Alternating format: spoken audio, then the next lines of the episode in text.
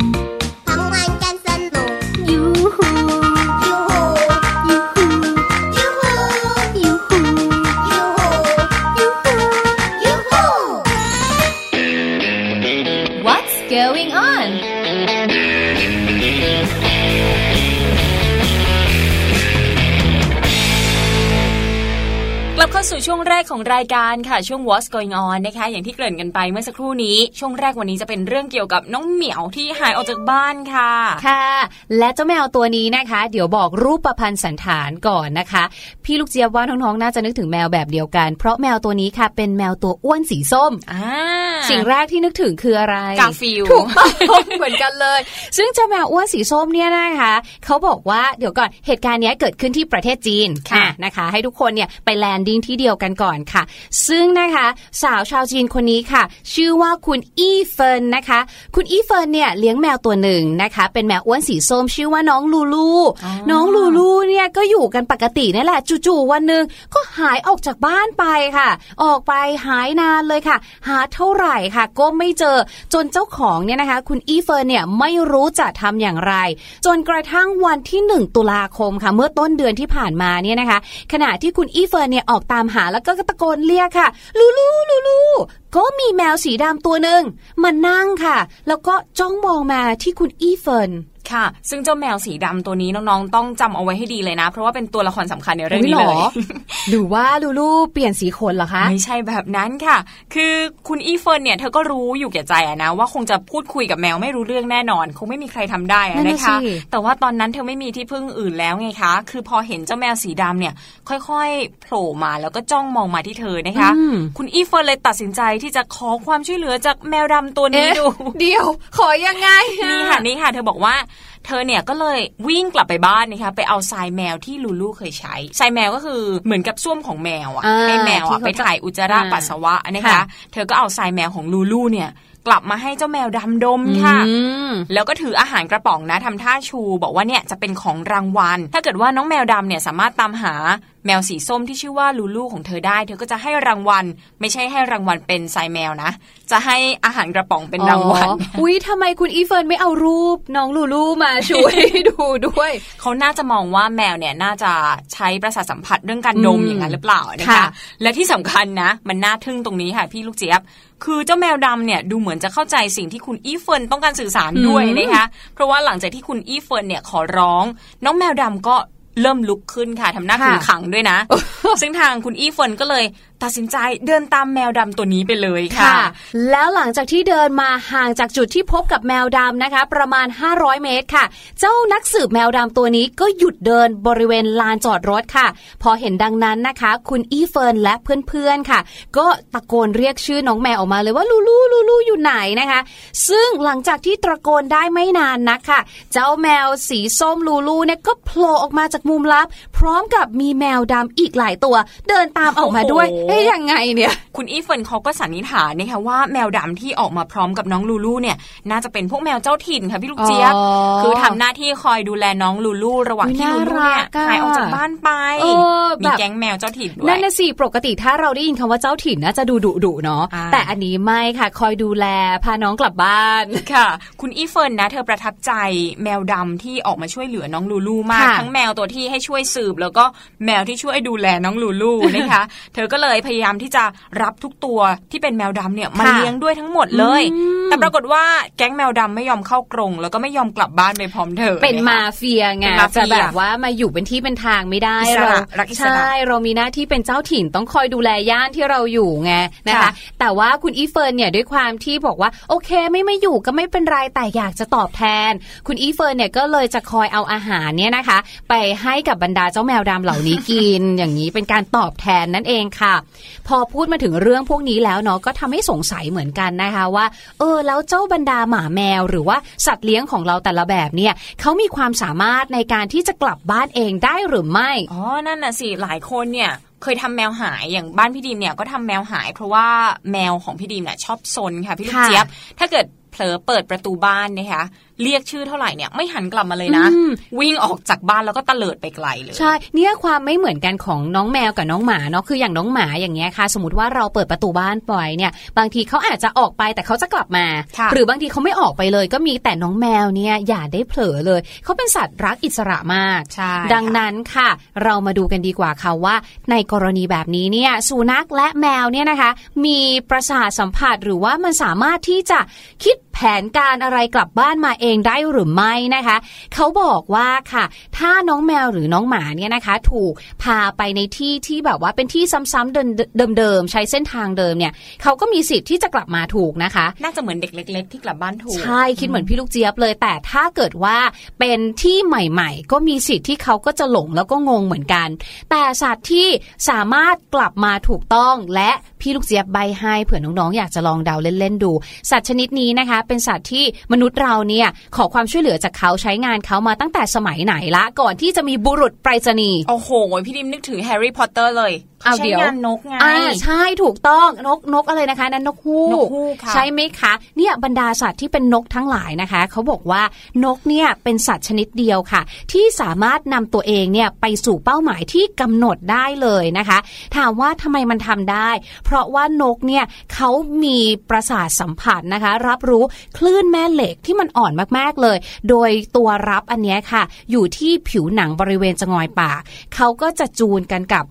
สนามแม่เหล็กของโลก ก็จะรู้ว่าทิศไหนเป็นทิศไหน เขาก็จะสามารถบินไปได้ถูกต้อง เก่งจังเลย ส่วนสุนัขกับแมวนะคะ หลายคนก็ตั้งข้อสงสัยเหมือนกับพี่ลูกเจี๊ยบกับพี่ดิมเนี่ยแหละว่าน้องหมาน้องแมวเนี่ยหาทางกลับบ้านได้เองหรือเปล่าอืมมีคนพยายามที่จะหาคำตอบเหมือนกันค่ะคำตอบออกมาก็คือ ถ้าเป็นที่ห่างไกลที่ที่สุนัขและแมวคุ้นเคยเนี่ย ก็อาจจะหาทางกลับบ้านได้นะคะค่ะเพราะว่าสุนัขกับแมวก็มักจะแอบหนีเที่ยวไกลๆอยู่แล้ว แล้วก็ใช่กลับบ้านเองได้ด้วย แต่ถ้าเกิดว่าเอาไปทิ้งไว้ในที่ที่มันไม่คุ้นเคยหรือว่าไกลมากๆเนี่ย แน่นอนว่าหาทางกลับลำบากแน่นอนนั่นนะนะคะสิเพราะว่าเขาจะใช้การดมกลิ่นใช่ไหมคะพี่ดรีมค่ะก็จะไม่เจอกลิ่นที่เขาคุ้นเคยนะคะ แต่เขาก็บอกนะคะว่ามันก็ไม่แน่เหมือนกันนะ เพราะว่าอย่างสมมุตินะคะเอ่อพวกสุนัขพวกเนี้ยค่ะ ถือว่ามีสัญชาตญาณป่าเหมือนเป็นสัตว์ป่าแบบหนึงเหมือนกัน ที่ผลักดันให้เขาเนี่ยต้องมีความสามารถในการกลับบ้านเอง เพราะอะไร เพราะว่าถ้าเขาหลงทางเนี่ยนะคะหาทางกลับบ้านไม่ได้ เขาก็จะไม่มีอาหารกิน อ๋อ นี่เป็นเรื่องความเป็นความตายเลยนะ ใช่ถูกต้องดังนั้นค่ะไอ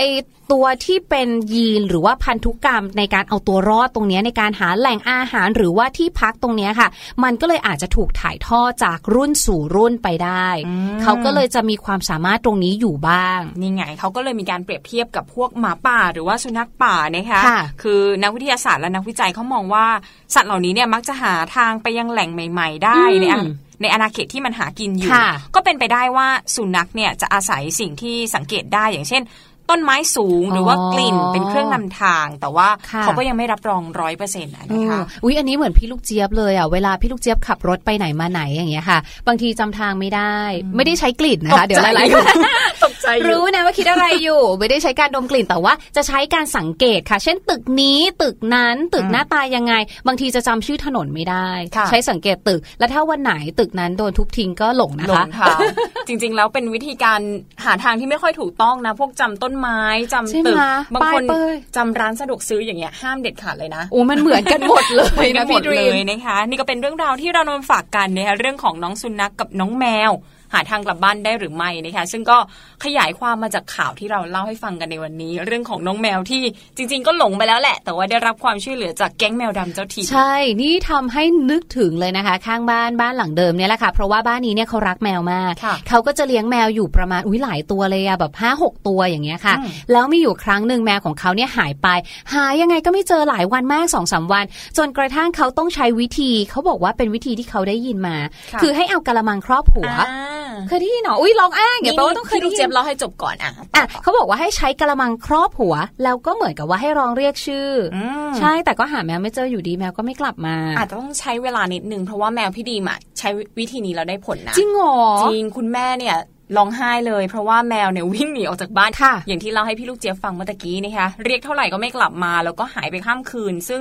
แมวพี่ดีไม่เคยหายข้ามคืนมาก่อนค่ะพี่ลูกเจี๊ยบ คุณแม่เนี่ยก็เปิดอินเทอร์เน็ตดูว่ามีวิธีการไหนที่จะเรียกแมวกลับมาได้บ้างนะคะค่ะปรากฏว่ามีคนเขียนไว้อย่างที่พี่ลูกเจี๊ยบบอกก็คือให้เอาหม้อหรือกะละมังครอบหัวเออคุณแม่ก็ถือหม้อแล้วก็เดินไปกลางหมู่บ้านแล้วก็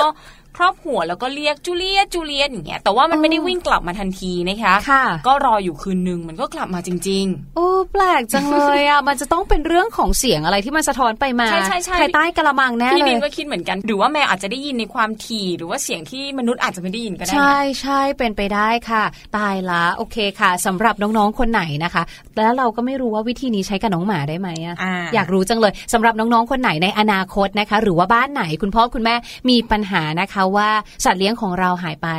ลองนำวิธีนี้ไปใช้นะคะ แล้วก็มาบอกกันด้วยว่ามันได้ผลหรือไม่ค่ะ แต่ไม่ต้องทดสอบถึงขนาดว่าแกล้งทำหมาหรือแมวหายนะใช่ไม่ต้องขนาดนั้น กลัวกลัวอีกอย่างหนึ่งค่ะ พี่ดรีมลูกไม่กลับบ้านลูกหาอ๋อยใช้วิธีการนั้นใครเลยครอบครัวเรียกลูกเอออันนี้ก็น่าสนใจนะคะ ค่ะ นี่ก็เป็นเรื่องราวสนุกๆที่เรานำมาฝากกันในช่วงแรกของรายการวันนี้นะคะ พักกันอีกครู่เดียวค่ะ ช่วงหน้ารู้หรือไม่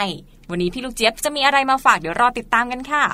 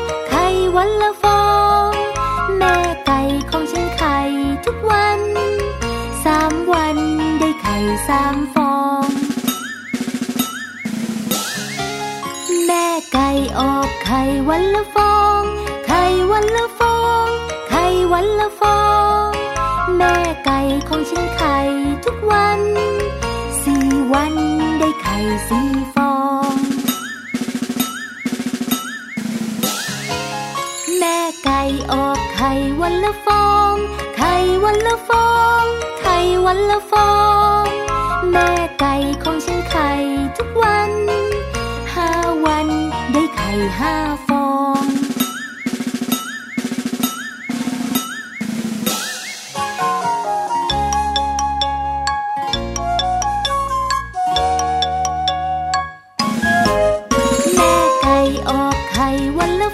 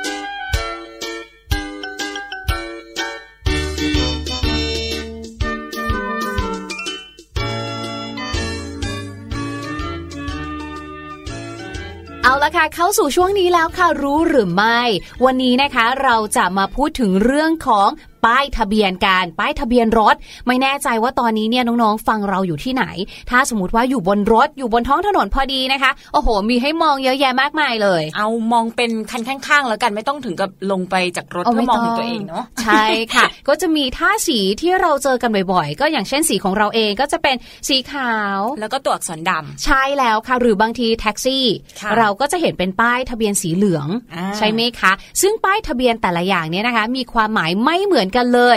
และบอกเลยนะคะว่ามันมีเยอะมากจริง ๆ ค่ะพี่ดรีม เพราะฉะนั้นไปร่วมหาคำตอบกันเลยดีกว่าไหมคะว่าแต่ละป้ายหรือว่าแต่ละสีที่ปรากฏอยู่บนทะเบียนรถเนี่ยมีความหมายยังไงบ้างค่ะ รู้หรือไม่กับพี่ลูกเจี๊ยบ มาแล้วมาแล้วสวัสดีค่ะ สวัสดีพี่หลุยแล้วก็พี่ดรีมด้วยนะคะ รวมไปถึงน้องๆทุกคนด้วย วันนี้นะคะโหยพี่ลูกเจี๊ยบนึกว่าจะมาสายซะแล้วค่ะ เพราะว่ารถติดมากๆเลย แต่ว่าในระหว่างรถติดค่ะ พี่ลูกเจี๊ยบก็เกิด ปิ๊งอะไรขึ้นมาได้บางอย่าง เพราะว่าพอมองไปรอบๆตัวแล้วนะคะ ก็เห็นว่า อุ๊ย จริง ๆ แล้วเนี่ยนะคะ ทะเบียนรถเนี่ย มีหลายแบบจังเลยอะมีตั้งหลายสีแน่มีทั้งสีเขียว สีขาวแล้วก็สีเหลืองนะคะ มันต่างกันยังไงล่ะเนี่ย พอถามตัวเองแบบนี้ปุ๊บนะคะ พี่ลูกเจี๊ยบเนี่ยก็รีบไปค้นเลยแหละค่ะว่า แต่ละแบบเนี่ยนะคะ หมายความว่าอย่างไรบ้าง เพราะฉะนั้นนะคะวันนี้พี่ลูกเจี๊ยบจะพาน้องๆทุกคนค่ะ ไปรู้จักความหมายของสีบนป้ายทะเบียนรถกันดีกว่าค่ะว่า แต่ละสีเนี่ยหมายความว่าอย่างไรกันบ้าง สีแรกเลยนะคะ เป็นสีที่เราเห็นกันบ่อยๆค่ะ ก็คือ ป้ายทะเบียนรถนะคะ ที่พื้นของเขาเนี่ยเป็นสีขาวปกติค่ะ และตัวหนังสือเป็นสีดำนะคะ อันนี้ใช้กับรถยนต์ธรรมดาค่ะ เป็นรถยนต์ทั่วไปรถยนต์รถเก๋งค่ะ ที่นั่งไม่เกิน 7ที่นั่งนั่นเองค่ะ ต่อมาค่ะป้ายทะเบียนรถนะคะ สีขาวเหมือนกันเลยค่ะ แต่ว่าตัวหนังสือเป็นสีน้ำเงินนะคะ อันนี้นะคะก็ใช้กับรถทั่วไปเหมือนกันแต่ว่าเป็นรถที่มีที่นั่งมากกว่า 7 ที่นั่งค่ะ ยกตัวอย่างเช่น รถตู้นั่นเองค่ะ ตอนนี้ถ้าเกิดว่าใครนะคะ นั่งฟังอยู่ระหว่างทางกำลังจะไปไหน ลองสอดสายสายตาดูเลยนะคะ ว่าสีที่เราเห็นอยู่เนี่ยเป็นสีอะไรเป็นแบบที่พี่ลูกเจี๊ยบเนี่ยพูดมาหรือเปล่านะคะ ถ้ายังไม่มีเดี๋ยวเราไปต่อกันเลยค่ะ ต่อมานะคะเป็นป้ายทะเบียนที่พื้นเป็นสีขาว แต่ตัวหนังสือเป็นสีเขียวค่ะ อันนี้นะคะจะใช้กับรถกระบะเท่านั้นค่ะ ถ้าเกิดว่าเมื่อไหร่นะคะ ที่เราเห็นรถกระบะนะคะ ที่ป้ายเนี่ยเป็นสีดำนะคะ ไม่ใช่สิป้ายอะสีขาว แต่ตัวหนังสือเป็นสีดำเนี่ยนะคะ แปลว่าตอนที่เจ้าของรถเนี่ยนำรถคันนั้นไปจดทะเบียนเนี่ยนะคะ เขาไปจดเพื่อเป็นรถยนต์ที่นั่งส่วนบุคคลแบบที่ไม่เกิน 7 ที่นั่งนะคะ ต่อมาค่ะ ถ้าเกิดว่านะคะเราเจอป้ายทะเบียนรถค่ะ ที่เป็นสีเหลืองนะคะ ตัวหนังสือสีดำอันนี้นะคะก็คือจะเป็นรถยนต์รับจ้างค่ะ ที่สามารถบรรจุนะคะ หรือว่าบรรทุกผู้โดยสารเนี่ยนะคะ มีคนนั่งได้ไม่เกิน 7 คนค่ะ ถ้าเกิดว่าใครได้ไปตามต่างจังหวัดต่างๆนะคะ อันนี้น่าจะเห็นบ่อยค่ะ ก็คือป้ายทะเบียนรถสีเหลืองนะคะ แต่ว่าตัวอักษรสีแดงค่ะ อันนี้จะเป็นรถยนต์รับจ้างระหว่างจังหวัดนั่นเองค่ะ ก็คือบรรทุกคนจากจังหวัดหนึ่งไปอีกจังหวัดหนึ่งนะคะ แต่ถ้าเกิดว่าเป็นป้ายทะเบียนรถนะคะ สีเหลืองพื้นสีเหลือง ตัวอักษรสีน้ำเงินค่ะ ก็คือ รถยนต์เล็กสี่ล้อรับจ้างค่ะ ส่วนอันนี้ค่ะสิ่งนี้พี่ลูกเจี๊ยบเองก็เห็นบ่อยเหมือนกันนะคะ ก็คือเป็นป้ายทะเบียนรถสีเหลืองค่ะ พื้นสีเหลือง แต่ว่าตัวอักษรเป็นสีเขียวนะคะ อันนี้จะใช้กับรถสามล้อรับจ้างนะคะ หรือว่าที่เราเห็นกันบ่อยๆ ก็น่าจะเป็นรถตุกๆเนาะต่อมาค่ะป้ายทะเบียนรถสีเขียว เป็นพื้นสีเขียวเลยนะ ตัวอักษรค่ะเป็นสีขาว หรือสีดำนะคะ อันนี้จะเป็นรถบริการให้เช่าหรือว่ารถเช่านั่นเองค่ะ อีกสีหนึ่งเจอบ่อยเหมือนกันค่ะ ก็คือ ป้ายทะเบียนรถสีส้มนะคะ แล้วก็ใช้ตัวอักษรสีดำอันนี้จะเป็นพวกรถพ่วง รถแทรกเตอร์นะคะ แล้วก็รถที่ใช้ในทางเกษตรกรรมนั่นเองค่ะ ต่อมาค่ะ อันนี้พี่ลูกเจี๊ยบเห็นเยอะก็คือป้ายทะเบียนรถสีฟ้านะคะ แล้วก็ตัวอักษรเป็นสีขาวค่ะ อันนี้ก็จะเป็นรถยนต์นะคะของบุคคลในหน่วยงานพิเศษของสถานทูตค่ะ ส่วนป้ายแดงนะคะ อันนี้ก็เจอบ่อยไม่แพ้กันเลยค่ะ ป้ายแดงนะคะก็คือป้ายที่ออกให้ชั่วคราวนั่นเองค่ะ ซึ่งป้ายแดงก็จะถูกนำมาใช้กับรถยนต์ที่ยังไม่ได้นำไปขึ้นจดทะเบียนตามกฎหมายค่ะ ก็คือก็จะมีเรื่องของระยะเวลากำกับอยู่ด้วยนะคะว่าให้วิ่งได้ตั้งแต่กี่โมงถึงกี่โมงแบบนี้เช่นเดียวกันค่ะ และนี่นะคะก็คือความหมายค่ะของสีเลขทะเบียนรถ ไม่ใช่เลขทะเบียนสีป้ายทะเบียนรถต่างๆ นั่นเองนะคะอ๋อจะมีอีกแบบหนึ่งด้วยที่เราสามารถเห็นได้ทั่วไปเหมือนกันนะ บนท้องถนนนะคะ ก็คือจะเป็นป้ายทะเบียนสวยๆอะหมายความว่าเป็นป้ายทะเบียนที่แบบเป็นเป็นลายมีพื้นหลังเป็นกราฟิกต่างๆนะคะ อันนั้นก็คือป้ายทะเบียนรถที่มีการประมูลมานั่นเองค่ะและนี่ก็คือเรื่องราวน่ารู้ทั้งหมดนะคะ เกี่ยวกับ license plate นะคะ หรือว่าทะเบียนรถนั่นเองค่ะ รู้หรือไม่กับพี่ลูกเจี๊ยบ เป็นยังไงบ้างคะพี่ดรีมพี่ลูกเจี๊ยบเนี่ยไม่เคยรู้จริง ๆนะคะ ว่าป้ายทะเบียนเนี่ยมันจะมีอะไรที่แบบว่าหลายป้ายแบบ6 7ป้ายขนาดนี้ แค่พื้นไม่เหมือนกัน ตัวอักษรสีของตัวอักษรจับคู่ที่มันไม่เหมือนกันก็แบบแตกต่างมากมาย จริง ๆ น่าจะเป็นประโยชน์กับ เจ้าหน้าที่ตำรวจอย่างนั้นหรือเปล่าใช่คะเวลาที่จะตรวจสอบรถแต่ละประเภทว่าใช้งานแบบไหนหรือว่าใช้งานใช่ผิดประเภทอยู่หรือเปล่านะคะถูกต้องค่ะจริง ๆ ก็เป็นเรื่องของความปลอดภัยด้วย อย่างเช่นเมื่อตะกี้นี้เราได้พูดถึงเรื่องของรถบรรทุกเอ้ยค่ะไม่ใช่รถบรรทุก รถกระบะนะคะอ่รถกระบะเนี่ยบางบ้านก็ใช้ เพราะว่าเออประชากรเยอะถูกไหมคะสมาชิกในบ้านเยอะก็ซื้อรถกระบะ แต่ว่าถ้ารถกระบะเนี่ยนะคะ ตอนที่เราเนี่ยไปบอกกับเจ้าหน้าที่บอกว่าเนี่ยรถกระบะคันนี้เราจะใช้แบบว่าแค่ในบ้านนะเขาก็จะให้ป้ายทะเบียนเราอีกสีหนึ่งอืมแต่พอถึงเวลาจริงเราเอาไปขนของค่ะ เหมือนทำธุรกิจของที่บ้านหรืออะไรก็แล้ว แต่อันนี้ถือว่าผิดกฎหมายเลยนะอืมโดนจับได้โดนปรับใช่ค่ะได้เพราะว่าน้ำหนัก ที่เขาบอกว่าสามารถบรรทุกได้อะไรแบบเนี้ยมันอาจจะเกินกว่าที่กำหนดเอาไว้ก็จะไม่ปลอดภัยค่ะโอ้โห นี่ถ้าเกิดเด็กๆ คนไหนพลาดเรื่องนี้ก็อดรู้เรื่องของป้ายทะเบียนรถเลย เพราะฉะนั้นใครที่มาไม่ทันนะฟังย้อนหลังกันได้นะคะ ในช่วงรู้หรือไม่ของวันนี้ เป็นเรื่องของป้ายทะเบียนรถแต่ละสีที่มีความหมายแตกต่างกันค่ะ ใช่แล้วค่ะ เราพักกันอีกครู่เดียวนะคะช่วงหน้าห้องเรียนสายชิลมาแล้วเรื่องแก้วเออเออเราได้บอกไปแล้วใช่ไหมคะว่าเราจะคุยเรื่องอะไรใช่ไหมเหมือนจะบอกไปแล้วบอกไปแล้วแต่พี่ลูกเจี๊ยบนะทำเสียงแบบตะกี้เดาว่าน้องๆหลายคนน่าจะพอรู้แล้วนะคะใช่ค่ะ เดี๋ยวพักกันอีกครู่เดียวแล้วช่วงหน้ากลับมาพบกันในช่วงห้องเรียนสายชิลค่ะ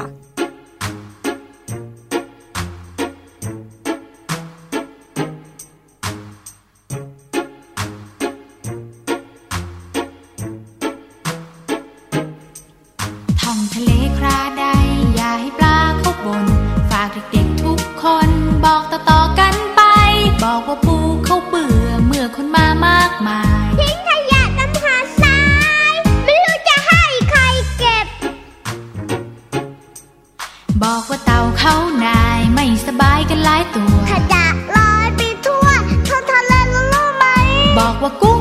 โกรธโทษคนที่มักง่าย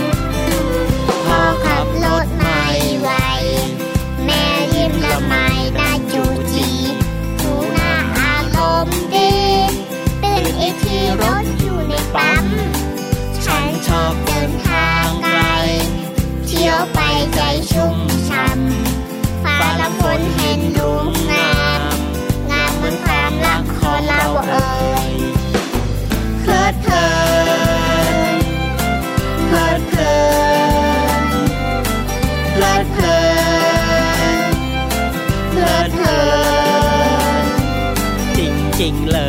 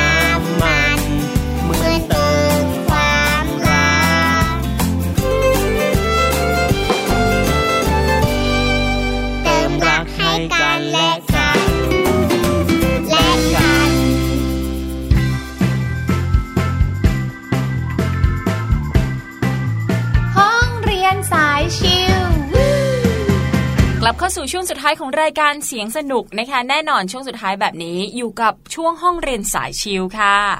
วันนี้นะคะอย่างที่พี่ดรีมบอกค่ะเรานะคะ จะมีนิทานพื้นบ้านไทยๆของเรามาฝากกันบ้าง หลังจากที่เมื่อวานนี้เป็นเรื่องราวของทางจีนใช่ไหมค่ะวันนี้ค่ะ เรามีเรื่องของฮี่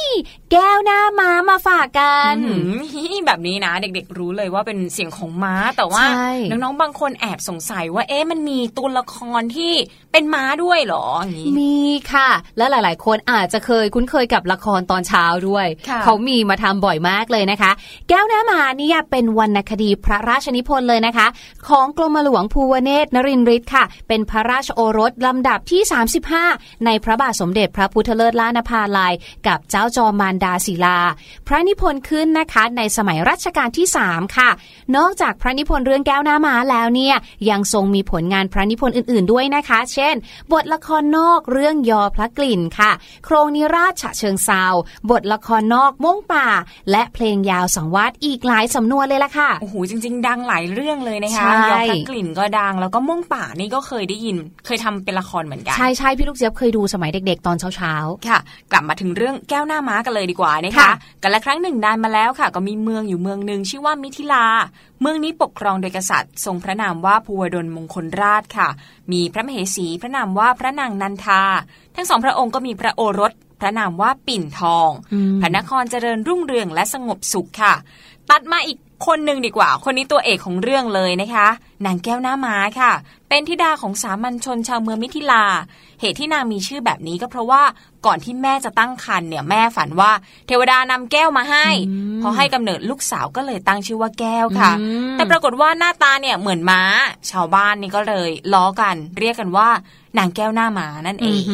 นางแก้วเนี่ยอายุใกล้เคียงกับพระปิ่นทอง พระโอรสเมืองมิถิลานะคะ แต่ว่าพระปิ่นทองเนี่ยรูปลักษณ์สวยงาม สมชายชาตรี มียานวิเศษ สามารถล่วงรู้ลมฝน ก็เลยเป็นที่รักใคร่ของชาวบ้านค่ะอื้อหือการบูลลี่นี่มีกันมาตั้งแต่ไหนตั้งแต่แต่ไรเลยยุคก่อนนะเลยคะนะคะอะอยู่มาวันหนึ่งค่ะหลายๆ คนเริ่มสงสัยว่าอ้าวแล้วสองคนนี้เนี่ยไปเจอกันได้ยังไงนะคะ ก็มีอยู่วันหนึ่งค่ะโอ้โหอากาศดีเลยค่ะ พระปิ่นทองเนี่ยก็เลยรู้สึกว่าอุ๊ยอากาศดีแบบนี้แดดดีลมดีแบบนี้ออกไปเล่นว่าวดีกว่า ก็เลยไปขออนุญาตพระบิดากับพระมารดานะคะ ขอไปเล่นว่าวหน่อยค่ะ ก็ออกไปเล่นแต่เผอิญค่ะ วันนั้นเนี่ยลมแรงมากเลยว่าวของพระปิ่นทองเนี่ยก็เลยหลุดมือค่ะ แล้วก็ปลิวไปไกลเลยทำให้ทหารที่มากับพระปิ่นทองเนี่ยก็ไปวิ่งตามหาว่าวกันจ้าละวันเลย ปรากฏว่าคนที่เจอว่าวค่ะ ก็คือแก้วหน้ามานั่นเอง เจอว่าวปุ๊บก็อุ้ยดีใจเฮ้ยมันคืออะไรว่าวนี่นาเราเก็บไว้เล่นเองดีกว่า แต่ว่าค่ะ พระปิ่นเนี่ยก็ตามมาขอว่าวคืนของของเขาอะเนาะนางแก้วก็เลยบอกว่าอ้าวถ้าอยากได้คืนน่ะเราก็ให้ได้นะ แต่ต้องสัญญากับเราก่อนหนึ่งอย่างก็คือว่า จะต้องรับเราเนี่ยเข้าไปอยู่ในวังในฐานะของพระมเหสีหรือว่าภรรยานั่นเองโอ้ค่ะโหแบบนั้นเลย แลกกับว่าวอันหนึงเนาะถ้าเราเป็นพระปิ่นทองนี่เราบอกเออเดี๋ยวเราไปซื้อใหม่ก็ได้ เรายกให้เลยนะ แต่พระปิ่นทองค่ะ ก็ด้วยความที่ว่ารำคาญตัดรำคาญก็เลยบอกว่าอะอะอะก็ได้ก็ได้เอาว่าวเราคืนมา แล้วเดี๋ยวไว้เดี๋ยวว่ากันก็สัญญากันไปว่า เดี๋ยวเราจะให้เธอเนี่ยไปอยู่ในวังเป็นพระมเหสีละกันอื้อหือพูดแบบนั้นนะนางแก้วหน้าม้ารอเลยค่ะ ค่ะ รอพระปิ่นทองอยู่หลายวันเลยอืมปรากฏว่าพระปิ่นทองก็ไม่มารับนะคะอืมนางแก้วก็เลยเอาเรื่องนี้เนี่ยไปเล่าให้กับพ่อแม่ฟัง แล้วก็ขอให้ไปทวงสัญญาให้ด้วยเอาไปฟ้องพ่อแม่ก็ไปทวงสัญญากับพระปิ่นจริง ๆนะค่ะปรากฏว่าพอไปทวงสัญญาที่วังเท้าภูวดลเนี่ยโกรธมากค่ะ บอกให้นำตัวไปประหารเลยนะ แต่ว่าพระนางนันทานะคะก็ทัดทาน แล้วก็เรียกพระโอรสมาสอบถามอืมพระปิ่นทองก็ยอมรับว่าสัญญาไว้จริง ๆ บอกว่า ให้มาอยู่ในวัง แต่ว่าไม่ได้ให้มาอยู่ในฐานะพระมเหสีนะอ้าวบอกว่าให้มาอยู่กับสุนัขอุ๊ยดูใจสิร้ายใจร้ายมากเลยนะคะค่ะเมื่อพระปิ่นทองสัญญาแล้ว พระนางนันทาก็สั่งให้ไปรับตัวนางแก้วหน้ามามาอยู่ในวังค่ะ แต่ว่าไปรับเฉยๆนะ ไม่ได้เอาวอทองวอน่าจะเป็นเป็นเหมือนกับวัวทที่องนั่งเหมือนแบบเสลียงอ่าหรือว่าที่นั่งอะไรที่สแบวยบๆใช่ไม่ได้เอาที่นั่งสวยๆไปรับให้สมกับตำแหน่งมเหสีนะคะนางแก้วก็ไม่ยอมไปนะ ต้องรอวอทองก่อน จนในที่สุดก็ได้นั่งวอทองสมใจแล้วก็แต่งตัวสวยพริ้งเลยค่ะ ปรากฏว่ามาถึงวังนะคะท้าวภูวดลกับพระปิ่นทองเนี่ยเห็นนางแก้วรูปร่างหน้าตาน่าเกลียดกริยามารยาทกระโดกกระเดกก็ทนไม่ได้ค่ะสองพ่อลูกคิดหาทางกำจัดนางแก้วนะคะ แต่ว่าพระนางนันทากลับรู้สึกเอ็นดูค่ะอืมนางแก้วเข้าวังมาไม่นานท้าวภูวดลกับพระปิ่นทองหาทางกำจัดนางแก้ว โดยให้นางแก้วเนี่ยไปยกเขาพระสุเมนมาไว้ในเมืองภายในเจ็ดวัน อุ้ยโหดร้ายใครจะไปทำได้ยกภูเขาเขาเลยนะ อืมยกเขาเนี่ยก็ยากแล้วนะแล้วกำหนดเส้นตายแค่เจ็ดวันเท่านั้นเอง ตายแล้วตายแล้วแน่นอนค่ะ ไม่ต้องเป็นนางแก้วหน้ามา พี่ลูกเจี๊ยบฟังเองยังตื่นเต้นเลยว่า แล้วจะทำยังไงค่ะ นางแก้วก็เลยตัดสินใจค่ะ เมื่อได้รับภารกิจมาปุ๊บเนาะอยากแต่งงานค่ะ เลยออกไปตามป่าค่ะ ไปเสี่ยงนะคะ สัตว์อธิษฐานกับเหล่าทวยเทพตามป่าค่ะว่า ถ้าตนเองเนี่ยได้เป็นเนื้อคู่ของพระปิ่นทอง ขอให้พบเขาพระสุเมนนะคะ นางแก้วหน้ามาเนี่ยก็เดินทางต่อไปอีก 3 วันก็ได้ไปพบกับพระฤาษีค่ะ ก็เลยรีบเข้าไปกราบ แล้วก็เล่าเรื่องราวทั้งหมดให้ฟัง พระฤาษีเนี่ยก็ใจดีมีเมตตามากๆเลย ก็เลยช่วยถอดหน้าม้าออกให้ค่ะ นางแก้วเนี่ยก็เลยกลายเป็นหญิงที่งดงามนะคะ แล้วก็ยังเสกหนังสือให้ด้วยนะ ให้เป็นเรือเหาะให้ลำหนึ่งค่ะ พร้อมกับมอบอีโต้ไว้ให้เป็นอาวุธโอ้โหเออ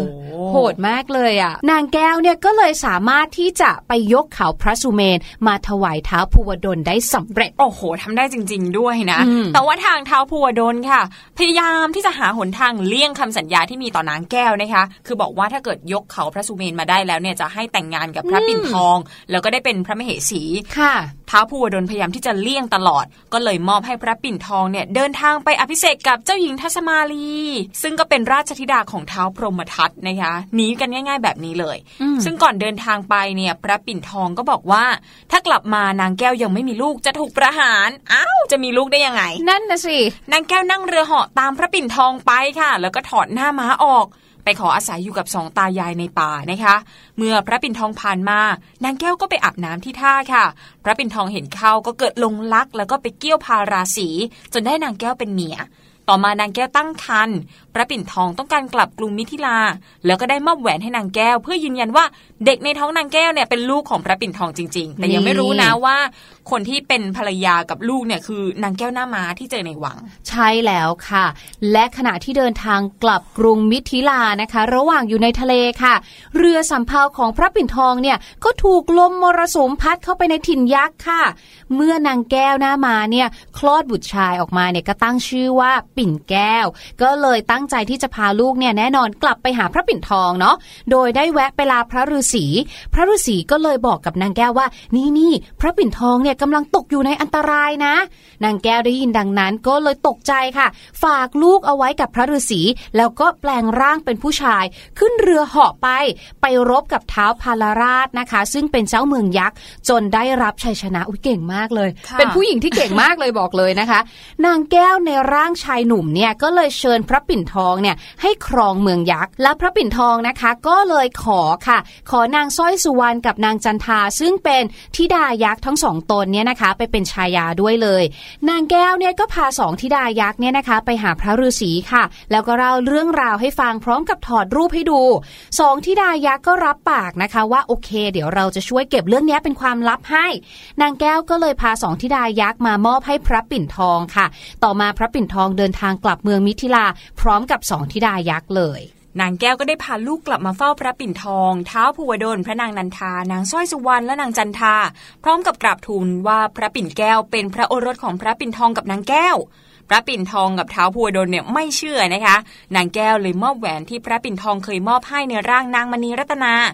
นางสร้อยสุวรรณและนางจันทาก็ช่วยกันเลี้ยงดูพระปิ่นแก้ว ส่วนพระปิ่นทองตอนนั้นก็ยังงงอยู่ว่า เอ๊ะ ตัวเองเนี่ยไปมีลูกกับนางแก้วตอนไหนนะ นั่นนะสิคะ เจ้าหญิงทัศมาลีเนี่ยนะคะ ก็คิดถึงพระปิ่นทอง เพราะว่าตอนนั้นเห็นบอกว่าจะเดินทางไปหาไปอภิเษกสมรสด้วย รอเท่าไหร่ก็ไม่มาสักที ก็เลยตัดสินใจค่ะ เดินทางมาหาพระปิ่นทองซะเองเลย เมื่อเดินทางมาพบพระปิ่นทองก็เกิดการหึงหวงกัน กับนางสร้อยสุวรรณแล้วก็นางจันทาสองธิดายักษ์นะคะจนมีเรื่องทะเลาะวิวาทกันค่ะ โดยนางแก้วเนี่ยก็เลยเข้าไปช่วยเหลือนะคะ นางทัศมาลีเห็นว่าสู้ไม่ได้ หนีกลับบ้านดีกว่า ต่อมาเจ้าหญิงทัศมาลีเนี่ยก็ได้ให้กำเนิดพระโอรสนะคะ ตั้งชื่อว่าเจ้าชายปิ่นสินชัยค่ะ อีกด้านหนึ่งนะคะเท้ากายมาศเป็นยักษ์ผู้ครองนครไกรจักเป็นญาติของเท้าพลาราชซึ่งถูกนางแก้วสังหาร และนางสร้อยสุวรรณกับนางจันทากลายเป็นชายาของพระปิ่นทอง เท้ากายมาศเนี่ยเกิดความแค้นใจก็เลยยกทัพมาที่เมืองมิถิลา พระปิ่นทองไม่ชำนาญการรบค่ะ นางสร้อยสุวรรณและนางจันทาแนะนำว่า ให้ไปขอความช่วยเหลือจากนางแก้วหน้าม้า พร้อมกับบอกใบให้รู้ความจริงทั้งหมดนี่ไง และเมื่อพระปิ่นทองรู้ความจริงทั้งหมดค่ะ ก็เลยรีบตามไปง้อเลย ไปขอคืนดีกับนางแก้วเลยนะคะ นางแก้วก็บอกอ่าอ่าก็ได้ นางแก้วก็เลยยอมช่วยรบค่ะ เพราะเห็นแก่พระนางนันทานะคะ โดยก็เลยตัดสินใจแปลงร่างเป็นชายหนุ่มค่ะ ถืออีโต้อันเดิมเนี่ยแหละค่ะ ไปเฝ้าพระปิ่นทองโดยบอกว่า พี่แก้วให้มาช่วยนะคะ นางแก้วไม่สามารถทำอะไรเท้าประกายมาศได้ เพราะเท้าประกายมาศเนี่ยมีฤทธิ์รักษาแผลได้ค่ะนางแก้วก็เลยขึ้น ขี่เรือเหาะข้ามศีรษะเท้าประกายมาศทำให้มวลเสื่อมก็เลยสามารถจัดการได้ค่ะพอชนะศึกนะคะนางแก้วในร่างของชายหนุ่มก็ขอลากลับทันที พระปิ่นทองมั่นใจแล้วค่ะ ว่าเป็นนางแก้วแน่นอน เลยตามไปหาที่ห้องแล้วก็พยายามง้องอนนะคะ แต่ว่านางแก้วของเราเล่นตัวค่ะ พระปิ่นทองก็เลยแกล้งตาย ทีนี้ล่ะนางแก้วจึงยอมใจอ่อนถอดหน้าม้าออกค่ะ เมื่อความทราบไปถึงเท้าภูวดลและนางนันทาก็ดีพระไทยเลยจัดพิธีอภิเษกสมรสให้นางแก้ว เป็นมเหสีของพระปิ่นทองอย่างเอิกกระเริก พร้อมกับให้ชื่อใหม่กับนางแก้วด้วย ชื่อว่ามณีรัตนาค่ะ นางแก้วก็เลยให้คนเนี่ยไปรับพ่อกับแม่มาอยู่ในวัง เลี้ยงดูอย่างมีความสุขต่อมาไม่นานนางแก้วก็ตั้งครรภ์อีกครั้งหนึ่งแล้วก็ได้อยู่ร่วมกันอย่างมีความสุขค่ะ happy ending นะคะ เรื่องนี้เนี่ยสอนอะไรหลายอย่างเลยนะคะ อย่างแรกเลยก็คือว่าเหตุเกิดมาจากตอนว่าวเลยที่ไปเก็บว่าวเขามาได้ค่ะคือคนเราเนี่ยนะคะจะต้องรักษาสัญญาอืมแล้วถ้ารู้ว่าอะไรที่เราไม่น่าจะทำได้ ก็อย่าไปเขาเรียกว่าอะไรสร้างพันธสัญญาอันนั้นนะคะ คือถ้าตอนนั้นพระปิ่นทองไม่พูดแบบนั้นนะแล้วก็ใช่ไม่ดูถูกนางแก้วว่าไม่สวยอะไรต่างๆ นานา เรื่องนี้จะไม่เกิดเลยนะ ถูกต้องค่ะ น้องๆ เริ่มคิดว่าอ้าวไม่เกิดก็เลยไม่ได้ฟังไม่ก็ได้ไม่ฟัสงนุกก็สิ เพราะฉะนั้นเนี่ยนี่ก็เป็นเรื่องราวที่เขาฝ่าฟันกันมา เรื่องของความรัก พี่ดีมาชอบนางแก้วหน้าม้าอย่างหนึ่งคือมีความพยายามมากๆเลยใช่กับลูกเจี๊ยบทุกเรื่องเลย ตัวเองไม่สวยก็ไปหาพระฤาษีให้ถอดรูปออกจนสวยจนค่ะได้นะคะ หรือว่าตัวเองเนี่ยอาจจะไม่เก่งขนาดยกเขาพระสุเมนได้ แต่ก็สามารถแปลงเป็นผู้ชายเพื่อไปรบต่างๆ นานามีความสามารถถูกด้วยต้องคือมีความมุ่งมั่น แล้วก็รู้จักที่จะแก้ปัญหาถูกไหมคะ แล้วก็ตอนที่เป็นผู้หญิงเนี่ยแล้วก็แปลงร่างเป็นผู้ชายเนี่ยยังสามารถออกไปรบได้ด้วยอะโอ้โหสุดยอดคือมีความกล้าหาญชันชัยมากๆเลยอะค่ะ ก็ให้น้องๆจำแต่เรื่องที่เป็นเรื่องที่ดี ๆ มีข้อคิดไปนะคะสำหรับแก้วหน้าม้าที่พี่ลูกเจี๊ยบกับพี่ดีมนำมาเล่าให้ฟังกันในวันนี้ค่ะสำหรับวันนี้นะคะ รายการเสียงสนุกหมดเวลาอีกแล้วค่ะ พี่ลูกเจี๊ยบกับพี่ดีมลาน้องๆไปก่อน พบกันใหม่โอกาสหน้าสวัสดีค่ะ สวัสดีค่ะสบัดจินตนาการ สนุกกับเสียงเสริมสร้างความรู้ในรายการ เสียงสนุก